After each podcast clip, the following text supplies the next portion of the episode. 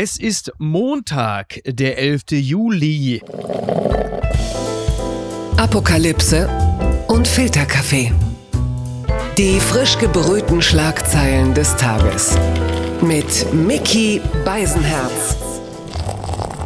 Einen wunderschönen Montagmorgen und herzlich willkommen zu Apokalypse und Filterkaffee, das News Omelette. Und auch heute blicken wir ein letztes Mal vor der Sommerpause ein bisschen auf die Schlagzeilenmeldung des Tages. Was ist wichtig? Was ist von Gesprächswert? Worüber lohnt es sich zu reden? Und weil ich Sie alle natürlich nicht ohne eine ordentliche Portion Information in die kleine Sommerpause entlassen kann, brauche ich natürlich eine kompetente Gesprächspartnerin, die mir all die Fragen beantworten kann, die ich heute noch so habe. Jetzt guckt sie schon so im Sinne von, oh, jetzt legt er schon los. Aber sie, sie findet ja überall Antworten auf Fragen und dann schreibt sie auf, zum Beispiel in der Zeit, im Fokus Fokus im Weserkurier. Hallo Anja Meier. Hallo Miki, grüß dich. Und ja geht's natürlich direkt schon los mit der Frage, was wird denn jetzt eigentlich aus dem, wie ich finde, etwas überraschenden und ich zitiere nur, entlassenen Andrei Melnik, dem ukrainischen Botschafter in Deutschland? Ich fand das ein wenig überraschend. Übrigens auch die Formulierung entlassen.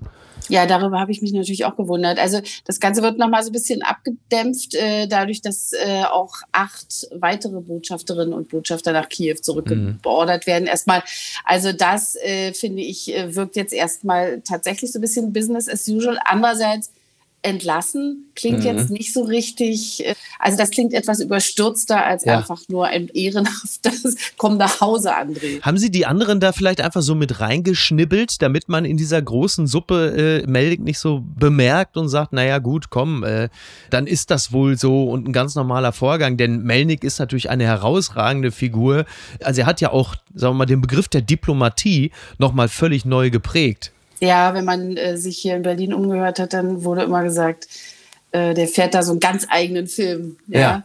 Aber ich frage mich auch manchmal, ob wir das nicht äh, auch ein bisschen äh, wichtiger genommen haben, als es ist. Mhm. Ja, weil es erstens so ein bisschen das, das Höflichkeitsparkett, was wir so kennen, das weiche, geölte, diplomatische Parkett, hat er ja verlassen. Ja. ja das hat uns natürlich, also haben es halt viele Leute total gekränkt. Ja, mhm. das sind wir hier nicht gewöhnt.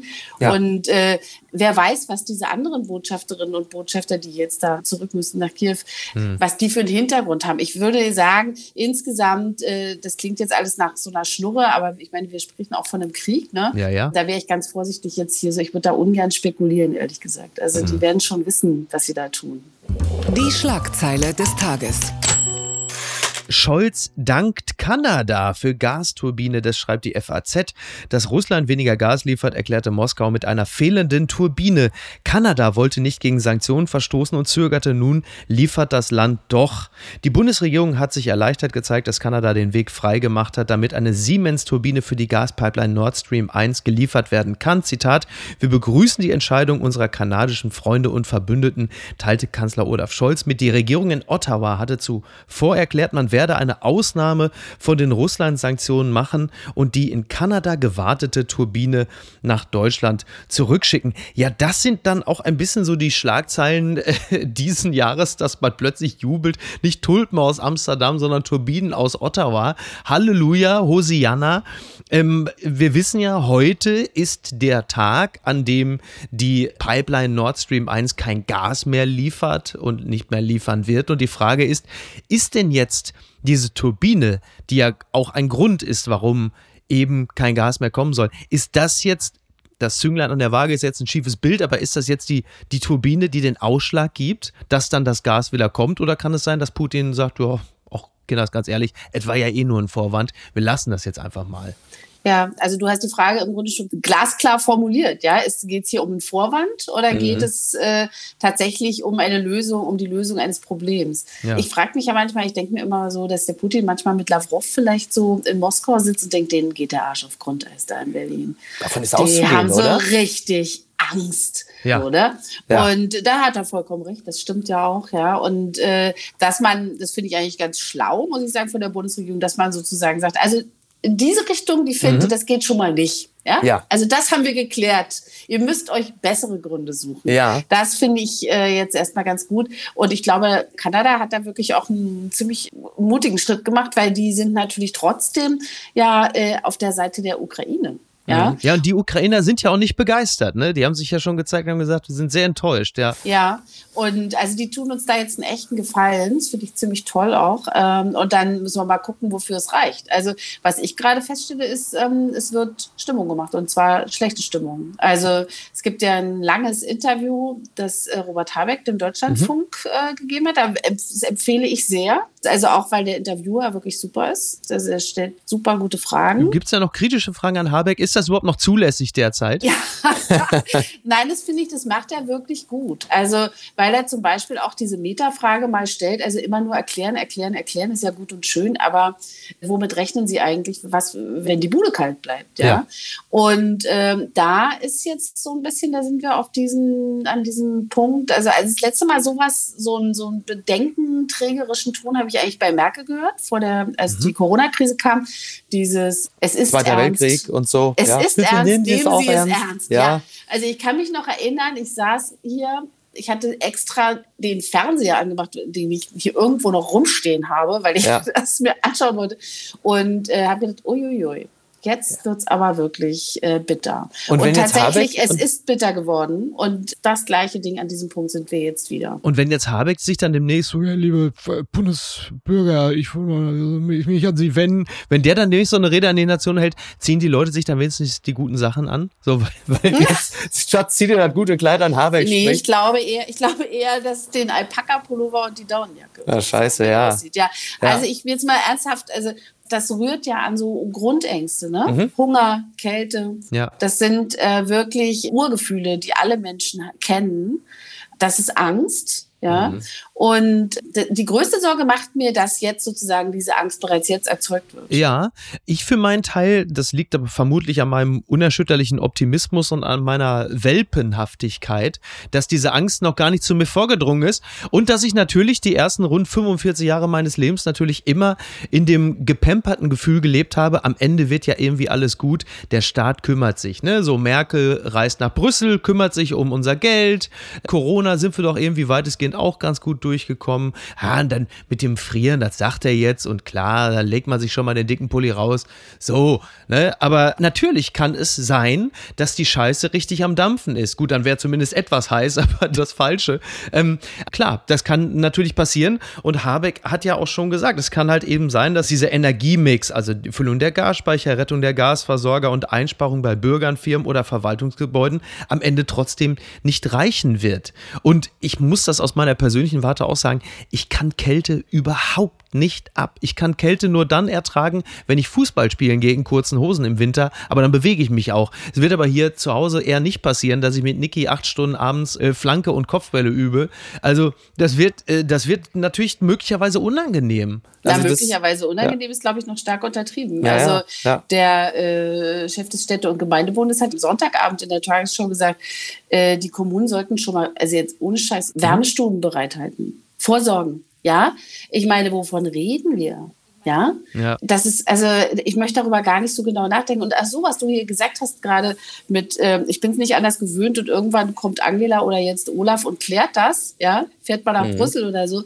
Also ich will jetzt nicht sagen, ich hätte gehungert und gefroren, aber Mangel habe ich als Ostdeutsche natürlich erlebt. Ja, Und äh, dass sowas tatsächlich sein kann und passieren kann und dass du schier wahnsinnig wirst, weil du Dinge nicht lösen kannst, du kannst sie einfach nicht lösen, das ist eine Erfahrung, die habe ich und die ist nicht witzig. Das, also, und man weiß, was da passiert ist, ja. Also damals gab es äh, einen Aufbruch, einen politischen. Ja, das, äh, um jetzt diesen ganz kurzen äh, Seitenaspekt noch eben äh, mit aufzunehmen, äh, so etwas ähnliches erlebt man ja gerade in Sri Lanka, wo halt eben auch Knappheit von Benzin beispielsweise und Energieversorgung dazu führt, dass die Bevölkerung den Palast des Präsidenten stürmt und dann friedlich, also es gab keine Gewalt, dann aber im Pool des Präsidenten planscht und äh, auch mal sein Schlafzimmer so mal inspiziert und besichtigt und sagt, da sind die, seine Ohrstöpsel und seine Unterhosen. Also das, mal gucken, ob jetzt irgendwie demnächst dann äh, wir uns die Unterhosen-Kollektion von Olaf Scholz angucken werden. Da die, die 42 weißen Schießer werden vermutlich nicht so spannend sein. Aber das stimmt natürlich klar. Also diese Situation kann ja durchaus eintreten. Und ein bisschen darauf kommt auch folgender Mann zu sprechen. Gucken mal, wer da spricht.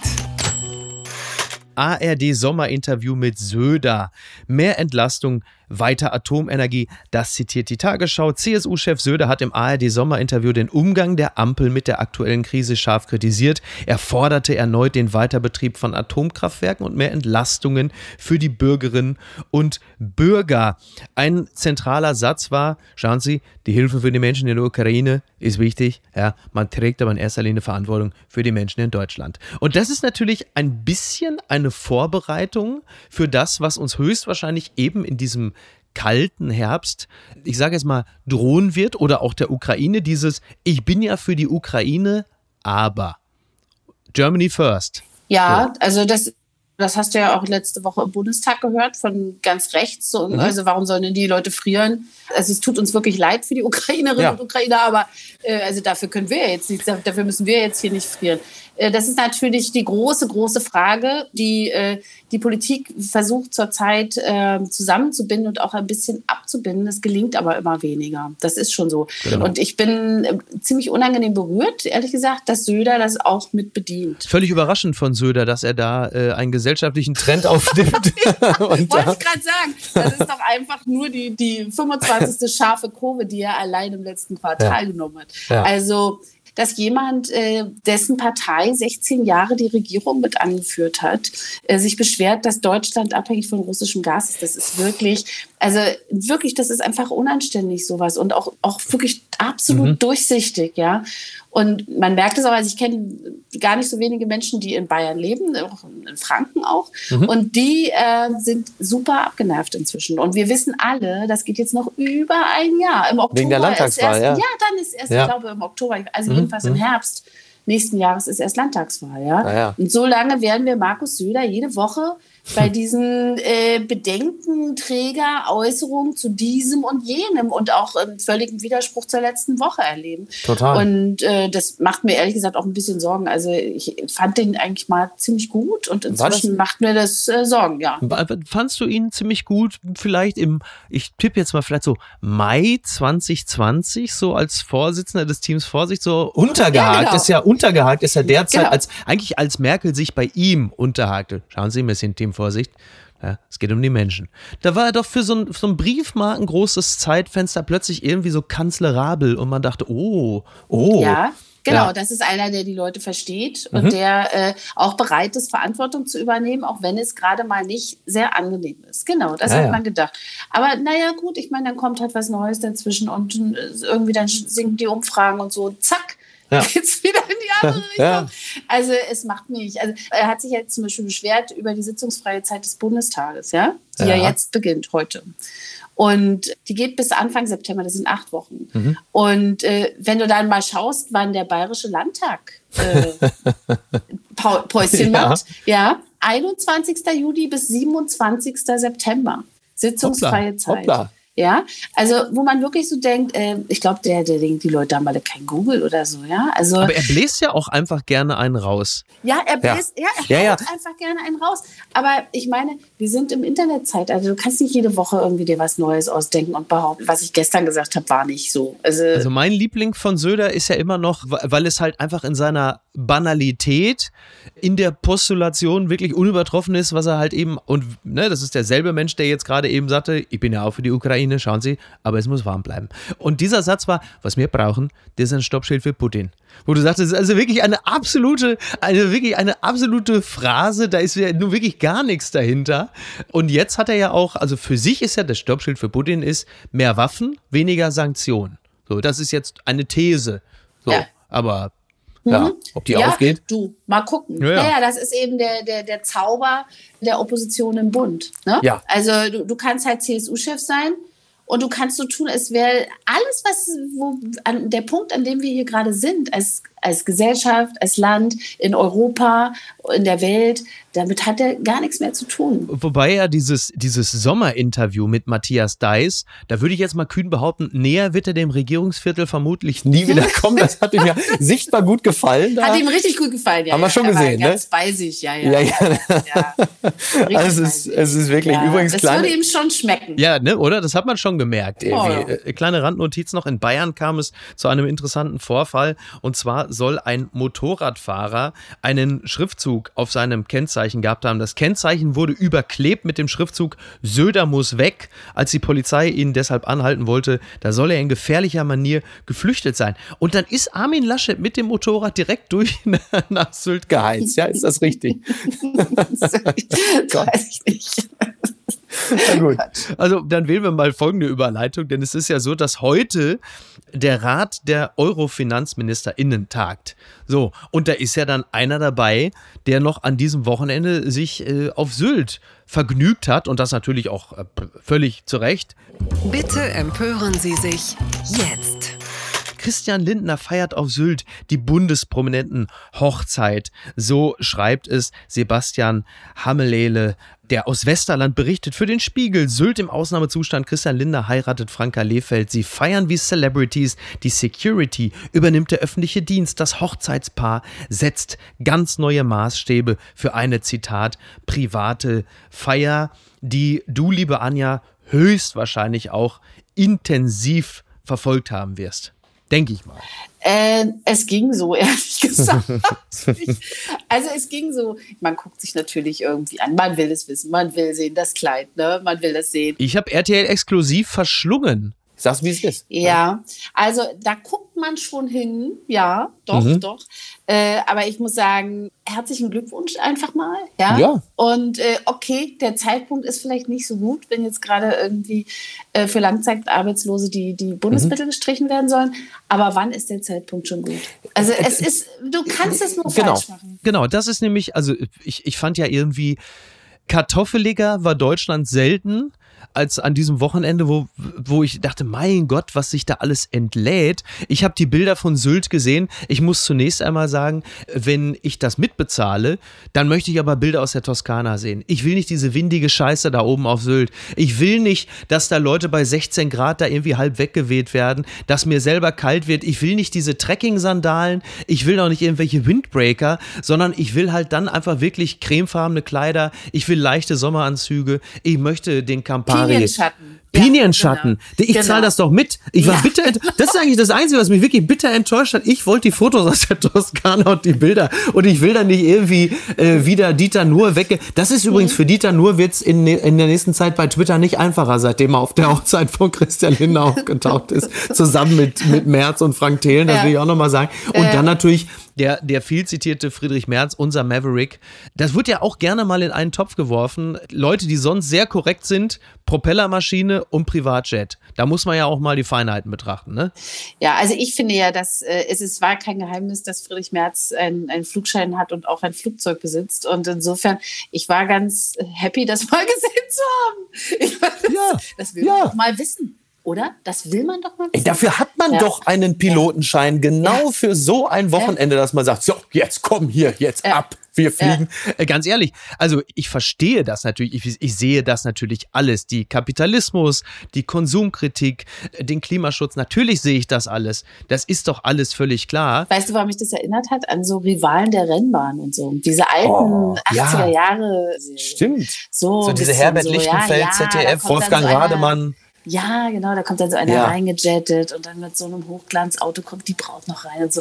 Ja, und man stimmt. kann sich so die ganzen Intrigen und so, das kann man sich mhm. doch alles da vorstellen.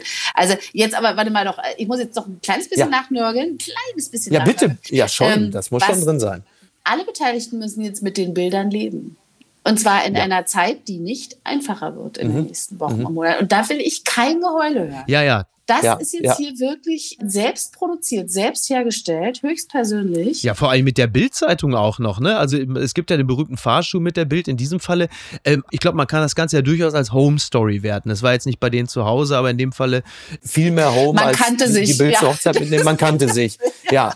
Ähm, und natürlich ist es richtig, weil da ein paar wahnsinnig schlaue gesagt haben, na, wenn das die Grünen gemacht hätten, dann hätte die Bild, aber, aber ich glaube, that goes without saying, oder? Das ist ja sowieso völlig völlig klar, dass natürlich die Bildzeitung darüber hergefallen wäre, hätten Habeck oder Baerbock, was sie übrigens nicht getan hätten. Das kann man, glaube ich, an dieser Stelle jetzt wirklich mal, mal ausschließen. Aber natürlich, das stimmt, wie heißt es so schön neudeutsch, das geht jetzt mit denen nach Hause, ne? und zwar buchstäblich bei der Home Story. Und das, was du sagst, dieser, dieser Zeitpunkt jetzt zu der Zeit, weil äh, Krise, äh, es gibt ja gar keinen, also unsere ganze Epoche, in der wir uns befinden, ist ein einziger Unzeitpunkt. Es wird keinen guten Zeitpunkt mehr geben, an dem man in irgendeiner Art und Weise ausgelassen etwas tun kann, was die Öffentlichkeit im Zweifel dann mitbekommt. Ob man das so ausstellen muss, das ist ja absolut diskutabel. Man kann ja auch komplett für sich heiraten, ohne dass die Bild dabei ist. Aber einen günstigen Zeitpunkt, speziell als Politiker, gibt es ja überhaupt nicht mehr. Und das möchte ich schon auch sagen. Also Christian Lindner und den einfachen Bürger, die einfache Bürgerin trennen sicherlich viele Gehaltsklassen. Auch das steht außer Zweifel aber was viele angeht, der Kritisierenden, auch ein paar mehr Arbeitsstunden. Denn der Beruf des Politikers, der Politikerin ist ja nun derzeit alles andere als äh, stressfrei.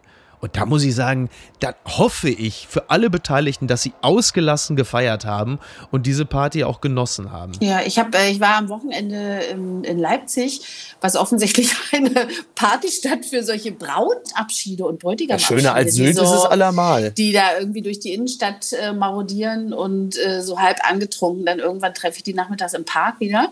Und da habe ich gedacht, tatsächlich in Bezug auf Linda und Lefeld, äh, es ist halt, der Mensch möchte es gern. Der Mensch möchte gerne einmal auf die Kacke hauen und ja. dann macht er das halt, ja? ja. Und klar, jetzt, das ist schon echt big, was die beiden da gemacht haben, aber Gott, ich meine, andererseits, da kommen dann Sammeltaxis und so. Mhm. Also ich meine, ja, ja. jetzt wirklich, ja. ja also wenn du das jetzt, was weiß ich, mit Las Vegas oder so vergleichen würdest, nee, nee, nee, nee, nee. Also äh, das ist... Äh, das hätte es aber bei Rivalen der Rennbahn nicht gegeben. Also in einem Wolfgang Rademann Deutschland wäre das nicht passiert. Nee, ne? genau. Das muss man genau. einfach mal sagen. Ja, dass ähm, Peter Sloterdijk rauskommt und keiner kennt ihn. das ist so witzig. Ist das gut, ne? Super Story, ja. Ist das nicht lustig? Also der größte Philosoph, den Deutschland hat, neben äh, Enzensberger und, äh, na, wie heißt er jetzt hier? Habermas, mein Gott, entschuldigen, ich kann mich nur bei Habermas war aber jetzt nicht da, ne? Habermas war nicht da. Und der, der kommt dann da raus. Ja, mhm. und dann kommt halt keiner, hält keiner, weil natürlich niemand weiß, wer Sloterdijk ja, ist. Ne? Ja, auch so, auch so deutsch, ne? So dieses, hatten Sie was vorbestellt? Ich wüsste jetzt nicht, ja. Also so das ist schon echt wirklich gut. Ja. Werbung. Mein heutiger Werbepartner ist Euro Wings. Es ist äh, in den letzten Monaten so gewesen, dass man an manchen Tagen, wenn es gerade mal wieder 8 Grad und Regen war, schon dachte, ach, ich würde jetzt doch ganz gerne mal vielleicht mal äh, irgendwo anders sein, wo es ein bisschen netter ist. Wie komme ich denn da am schnellsten hin? Oder der eigene Verein ist etwas überraschend in Europa sehr erfolgreich und man möchte ein Auswärtsspiel besuchen und da vielleicht jetzt nicht unbedingt mit dem Lastenrad hinfahren. Und da kommt Eurowings ins Spiel. Es ist die führende Value Airline Europas, die versucht den Menschen auch in turbulenten Zeiten wie Klimawandel, Wirtschaftskrise, global globaler Instabilität oder steigenden Preisen zumindest beim Fliegen ein Gefühl von Leichtigkeit zu geben. Zum Beispiel durch smarte und lebensnahe Services. Und da kommt zum Beispiel die Option Flex Light ins Spiel. Da kann man bis zu 40 Minuten vor Abflug, da kann der Flug ab 10 Euro umgebucht werden. Das ist natürlich fantastisch, gerade wenn man so ein dynamisches Leben führt, wie ich es tue. Außerdem gibt es sogenannte grüne Tarife bei Eurowings. Das bedeutet, sie bieten nachhaltigeres Reisen mit verschiedenen Möglichkeiten an. Gegen einen geringen Aufpreis kann man sich für eine Reduktion oder Kompensation der CO2-Emissionen entscheiden und da fliegt man dann doch mit einem etwas besseren Gefühl. Das bedeutet, die Entscheidung für eine Reduktion der CO2-Emissionen bedeutet eine Entscheidung für nachhaltige Treibstoffe. SAF ist ein Kraftstoff mit bis zu 80 Prozent weniger CO2-Emissionen als herkömmliches Kerosin und wird hauptsächlich aus biogenen Reststoffen wie zum Beispiel Speiseölresten gewonnen. Das habt ihr auch noch nicht gewusst, oder? Ich auch nicht. Finde ich aber großartig. Die reine Kompensation unterstützt zu 100% Klimaschutzprojekte. Für Nachhaltigkeitsoptionen kann man sich sowohl während als auch nach der Buchung des Fluges entscheiden. Mit all diesen Möglichkeiten bietet Eurowings seinen KundInnen ein entspannteres Reiseerlebnis. Also jetzt das gesagt habend, fühle ich mich auch schon deutlich entspannter. Alle Infos zum entspannten Reisen mit Eurowings findet ihr auf eurowings.com und wie immer auch in den Show Notes. Was ist denn da schiefgelaufen? Hitze und Trockenheit ab Wochenmitte. Das entnehme ich der Allgemeinen Zeitung. Ab dem kommenden Mittwoch kann mit Temperaturen über 30 Grad gerechnet werden. Folgen der Hitze und Trockenheit sind auch in Deutschland schon spürbar. Ja, es kann tatsächlich bis zu 40 Grad raufgehen. Natürlich mit Ausnahme des äußersten Nordens, da kratzt man vielleicht mit Hängen und Würgen an den 30. Also zunächst sei, also zwei Dinge äh, vielleicht kurz vorangestellt. Ich bin grundsätzlich ein großer Freund von Hitze. Ich bin natürlich ein Kind des Ruhrgebiets, äh, der 80er, da war Hitze und Braunwerden natürlich einfach, ist ja klar, so. Ich komme aber nicht umhin, und das wurde übrigens auf Castrop-Rauxler-Terrassen auch äh, zuletzt besprochen, äh, festzustellen, dass es einfach ausgesprochen heiß und trocken ist und dass das nicht gut sein kann. Und das wird halt eben auch auf Ruhrgebietsterrassen mittlerweile so besprochen. Da kommt auch keiner mehr vom Grill und sagt, die sollen sich mal alle nicht so haben mit ihrem scheiß Klimawandel, sondern da wird natürlich auch registriert, dass es in der Po-Ebene zu trocken ist. Äh, Proktologen einfach mal weghören. Ja, und, ja, ähm, ja. und, und der Gardasee leer gepumpt wird oder zumindest angepumpt wird. Und du wiederum, und jetzt wird es ja besonders interessant, du bist ja im Brandenburgischen, das in Sachen Trockenheit und äh, Wasserversorgung ja nun nunmehr auch zu den Problemkindern in Deutschland zählt. Ja, ja, ja, ja. Hier gibt es ganz viele Brände. Ja. In den, in den, es gibt ja sehr viele Heidelandschaften und Wälder, total vertrocknete Wälder, die Ja. schon vorher ganz schlimm angegriffen waren. Also das ist äh, real hier. Ja. Da brennt quasi die Zukunft unseres Landes. Das muss man einfach mal sehen. Das ist Mhm. richtig gefährlich, ja.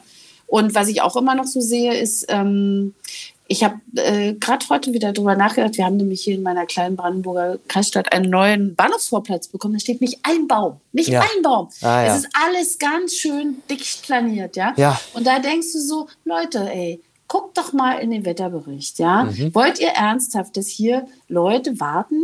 Ja, ich meine, ein Bahnhof ist, das ist so ein Regionalbahnhof. Mhm. Busse, Ja, ja, Parkplatz, Ja. Park and Ride, S-Bahn, Regionalbahn, da ist ein richtiger, da sind Mhm. richtig viele Menschen. Und da, da denkst du manchmal, wie doof kann man eigentlich sein? Also wirklich, Mhm. Ja, ja. Wie, wie wenig nachhaltig oft gedacht wird. Ja, wir sind auch in einer alternden Gesellschaft. Man muss sich nichts vormachen. Die komischen Boomer wie Icke, ja, wir werden jetzt alle ältlich und kränklich, ja. Ja, ja. Also und von uns gibt es sehr viele, extrem viele. Ja, und vor wir allen bleiben viele- auch noch eine Weile. Ja, aber nicht, aber dummerweise, äh, kleiner Seitenaspekt, aber dummerweise auch nicht mehr im Dienst. Da kommt ja auch noch dazu, ne? Ja, Also- genau. Wir hängen dann auf den Bahnhofsvorplätzen. genau. Anstatt irgendwie an Flughäfen auszuhelfen oder irgendwie im Pflegedienst Ja, nee, zu arbeiten, geht nicht, geht ja auch noch alle in sorry, Rente. Kommt ja auch noch dazu. Ja, das, das kommt ja erschwerend hinzu.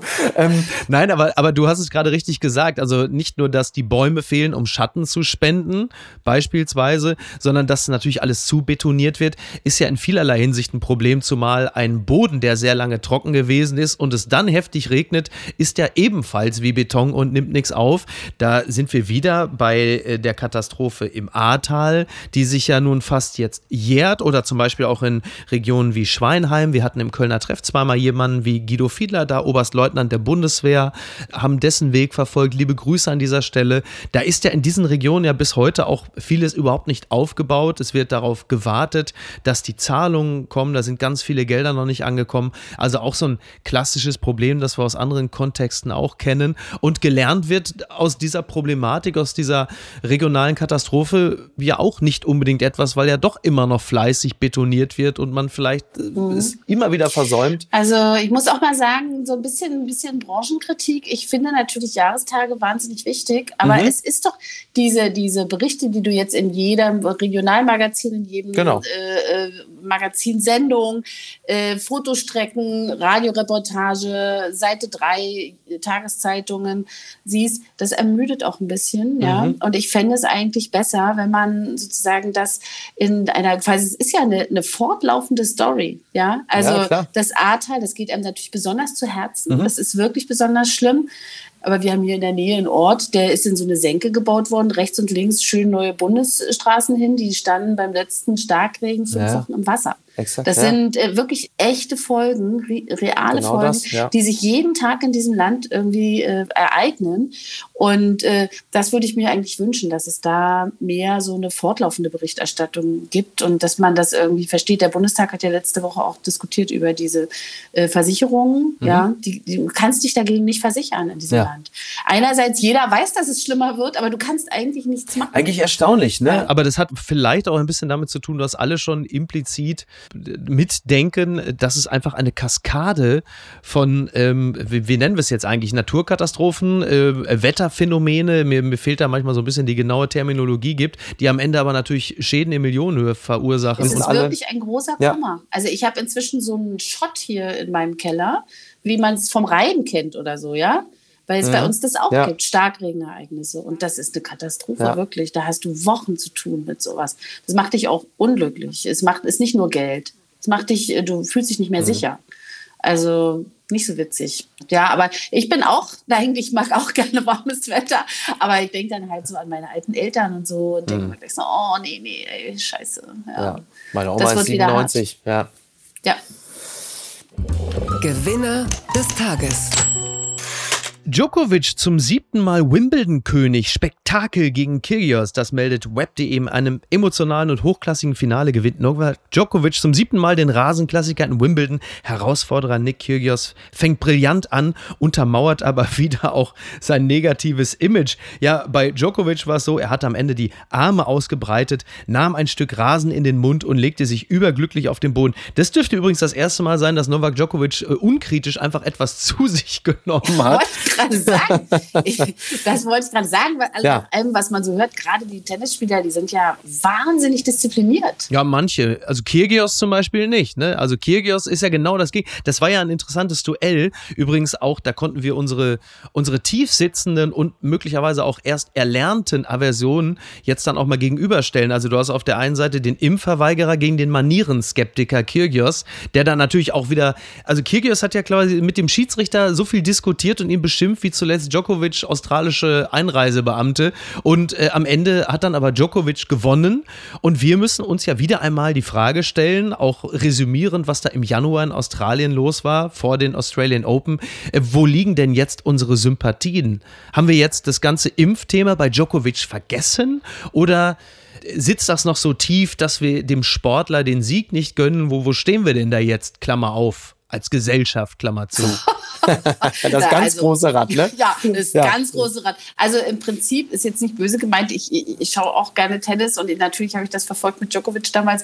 Aber es kann einem auch relativ wurscht sein mal. Also äh, ja, ich, ne? ja, ich werde ihm das nicht vergessen damals, diese, diesen Aufruhr, den er da, also und diese Lügerei und so, wirklich. Also sehr, sehr unangenehm war das. Also da hat sich einer wahnsinnig wichtig genommen. Aber das muss man bei, bei Djokovic bei aller Kritik sagen. Er ist aber auch einfach wirklich jemand, der zutiefst an diese ganze, äh, ja, wie soll man das nennen, ähm, an diese individuelle Medizinethik glaubt. Das heißt, eine Impfung ist für den einfach wirklich wie ein Akt der Gewalt. Und dass er sich dann natürlich so gewehrt hat, andererseits natürlich unbedingt das Turnier spielen wollte, weil das halt eben seine andere große Leidenschaft ist.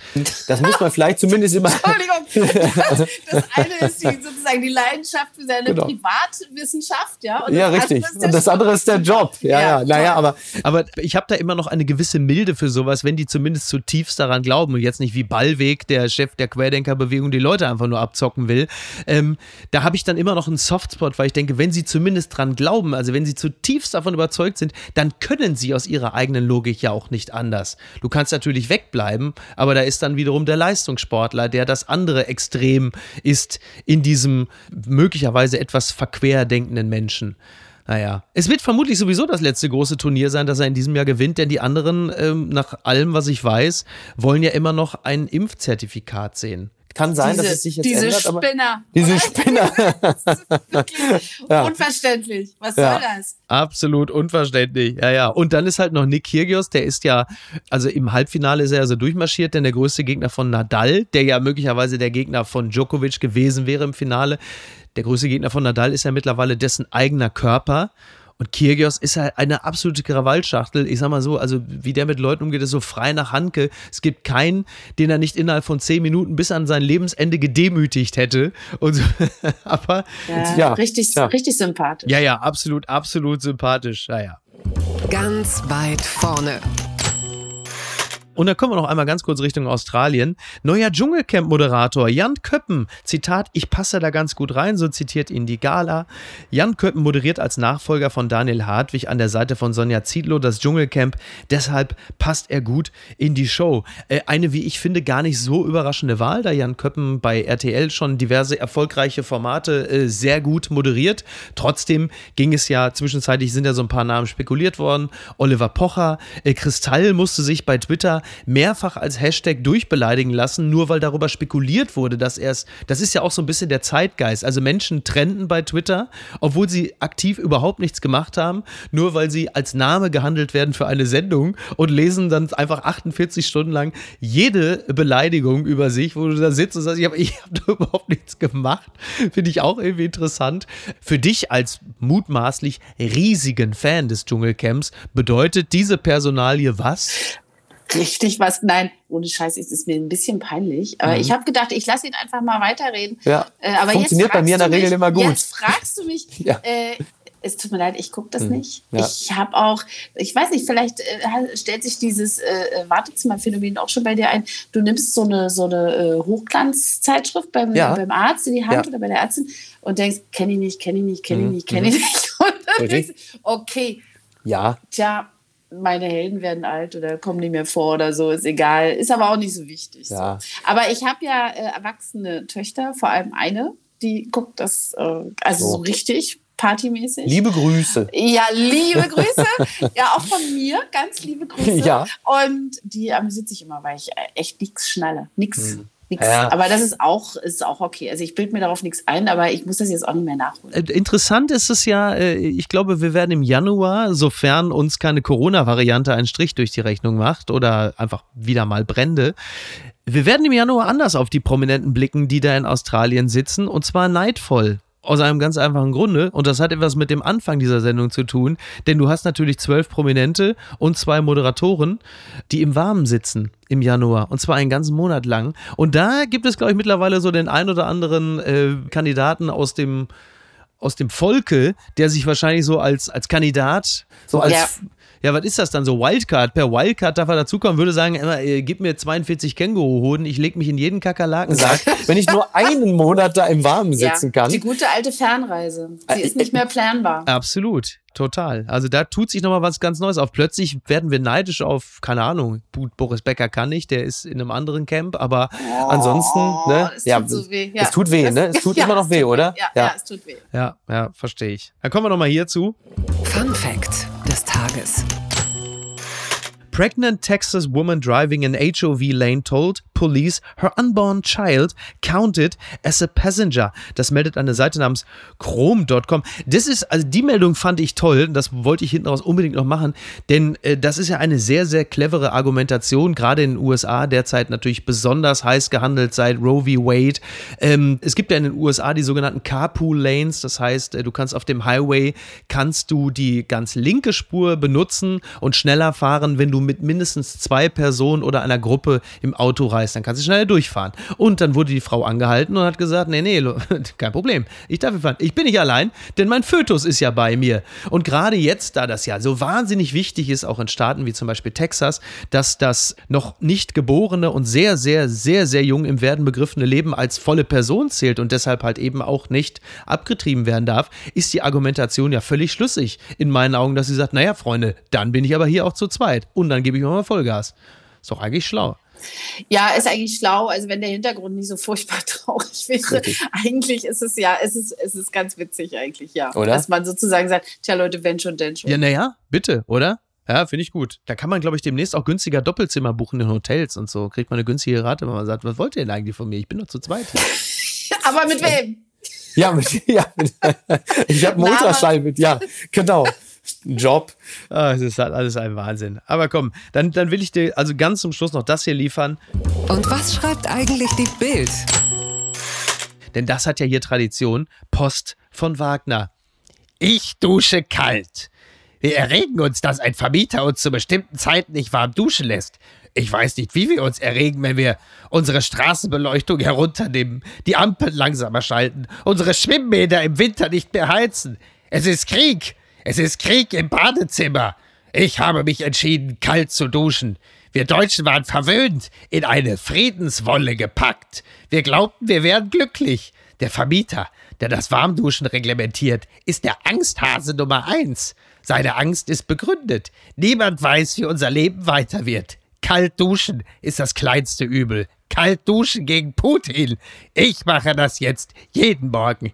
Herzlichst, Ihr Franz Josef Wagner. Ja, also kalt. Ich glaube, die größte Lüge ist bei Franz Josef Wagner, dass er sagt, er macht das morgens. Ich glaube, wenn der kalt duschen geht, dann ist für einige der Arbeitstag schon halb vorbei. Da muss die Wohnung aber gut geheizt sein, genau. Nee, aber ich ehrlich gesagt, Friedenswolle ist schon geil. Das ist, das habe ich auch gedacht. Also Friedenswolle. Wirklich, ne? Ja. Ja. Wirklich, fand ich auch. Und das ist halt wieder Classic Wagner, ne? In all dem Wahnsinn, das ist so ein bisschen so die, die Flaschenpost, ne? Also du hast ja einerseits die leere Pulle, aber da, da drin Kann dann doch noch mal Irgendwas ist irgendwas... da drin, ja. Genau. Oder? Ja. Aber leider auch ein ganz schönes Kopfkino, das Ja, ich ja. jetzt leider nicht mehr Oh wegkriege mein Gott, heute. stimmt. Ach, scheiße, ja. Jetzt hast du Kubicki gerade aus deinem Gehirn gestrichen Gell? seit ein paar Tagen. scheiße. Oh boy. Naja. Naja, Anja, du, äh, wir haben es hinter uns. Ich kann jetzt in die Sommerpause gehen. Vier Wochen. Ne? Das freut, das freut mich für dich, wirklich. Das Ja. ist schön. Das, ist wirklich gut. Das ja. ist äh, gut und gesund. Ähm, also Putin kann uns vielleicht den Gashahn abdrehen, aber unseren Podcast kann er natürlich nicht ganz stoppen. Deswegen wird der Kollege Feldenkirchen hier regelmäßig äh, die Grundversorgung äh, herstellen. Äh, möglicherweise möchtest du ihn ja auch mal besuchen. Also ich meine, der ist ja nun wirklich.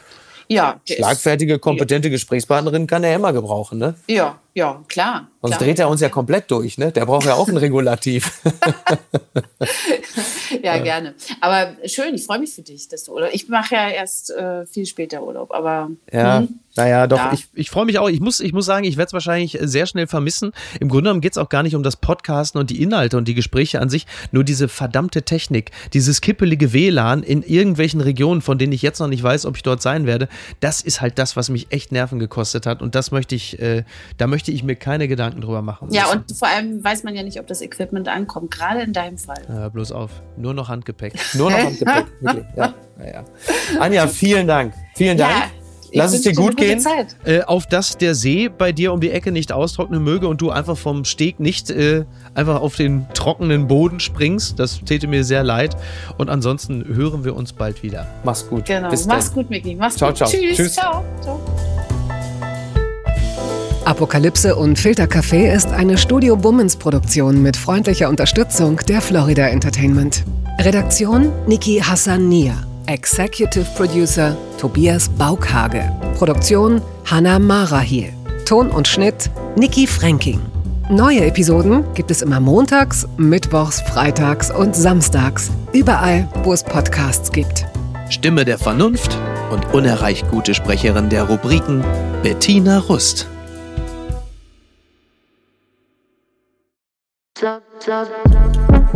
Buh, Stefanie Giesinger hier. Mit mir habt ihr nicht gerechnet, oder?